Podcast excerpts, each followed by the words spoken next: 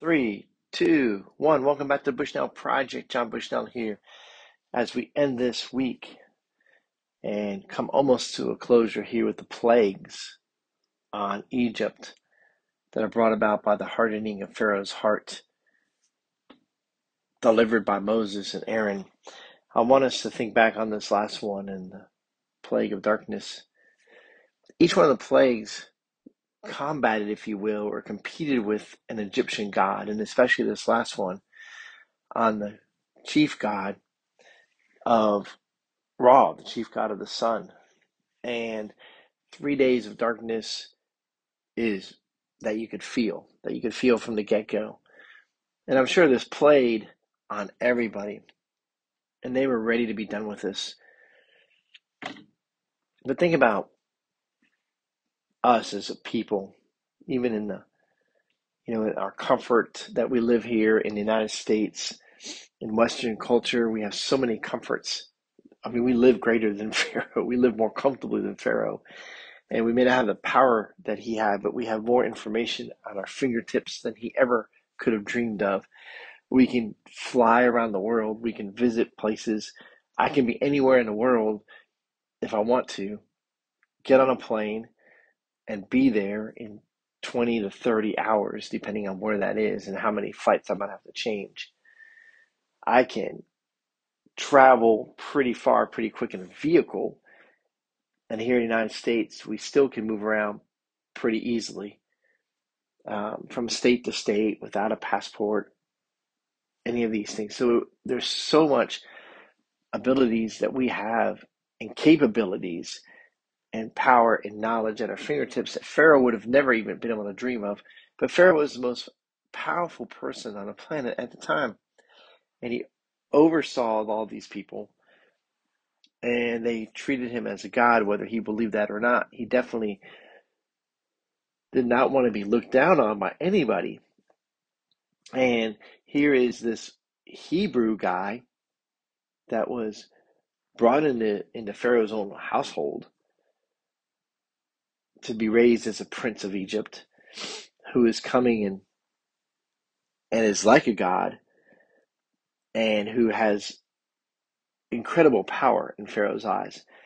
And to think about the power that some people have, how easy it is for us to look at people and think about it, them as powerful. There are people that make a lot of money, especially in the entertainment world. I was looking at a list from 2015 of the top 100 entertainers, athletes, and entertainers around the world. And it's unbelievable the amount of money that some of these people make in one year. You know, some of them making, uh, I forget what the numbers were. I think the highest one was $187 million in one year. And, you know, you had basketball players and boxers, soccer players, singers, actors, and actresses, and making 60, 70 million dollars in a year.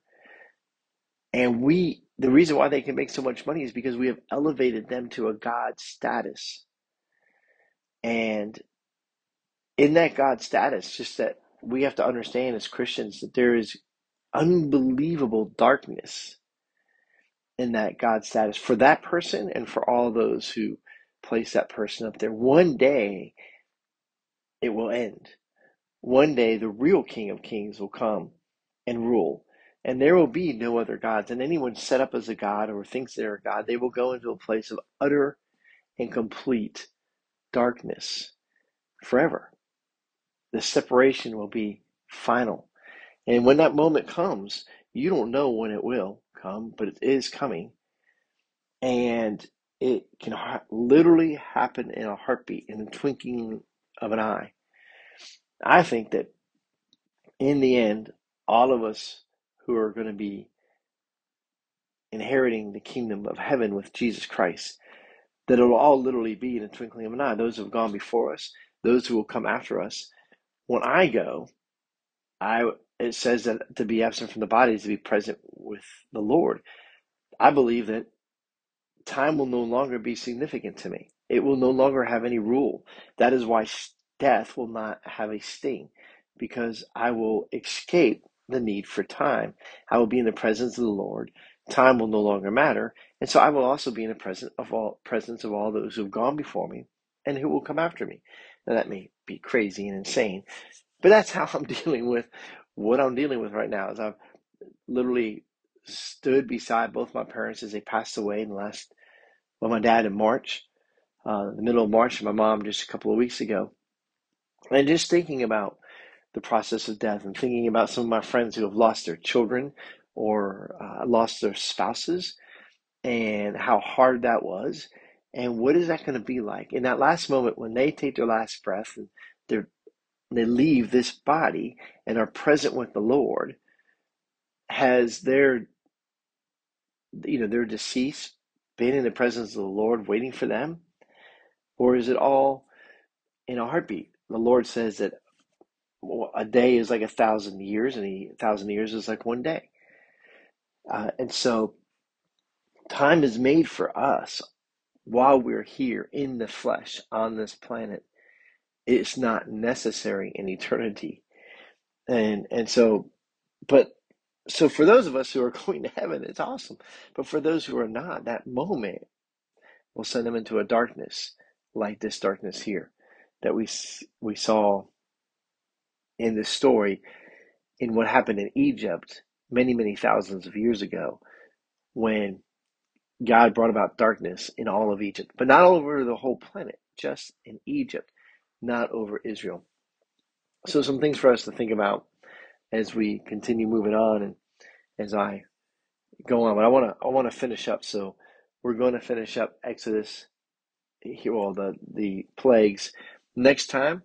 Hope you guys have a great weekend. If you're listening to this right on uh, everything, I will do a special Memorial Day, I think, as we go into Memorial Day weekend.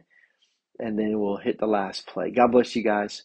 Have a great day. Remember to read God's word. God bless you.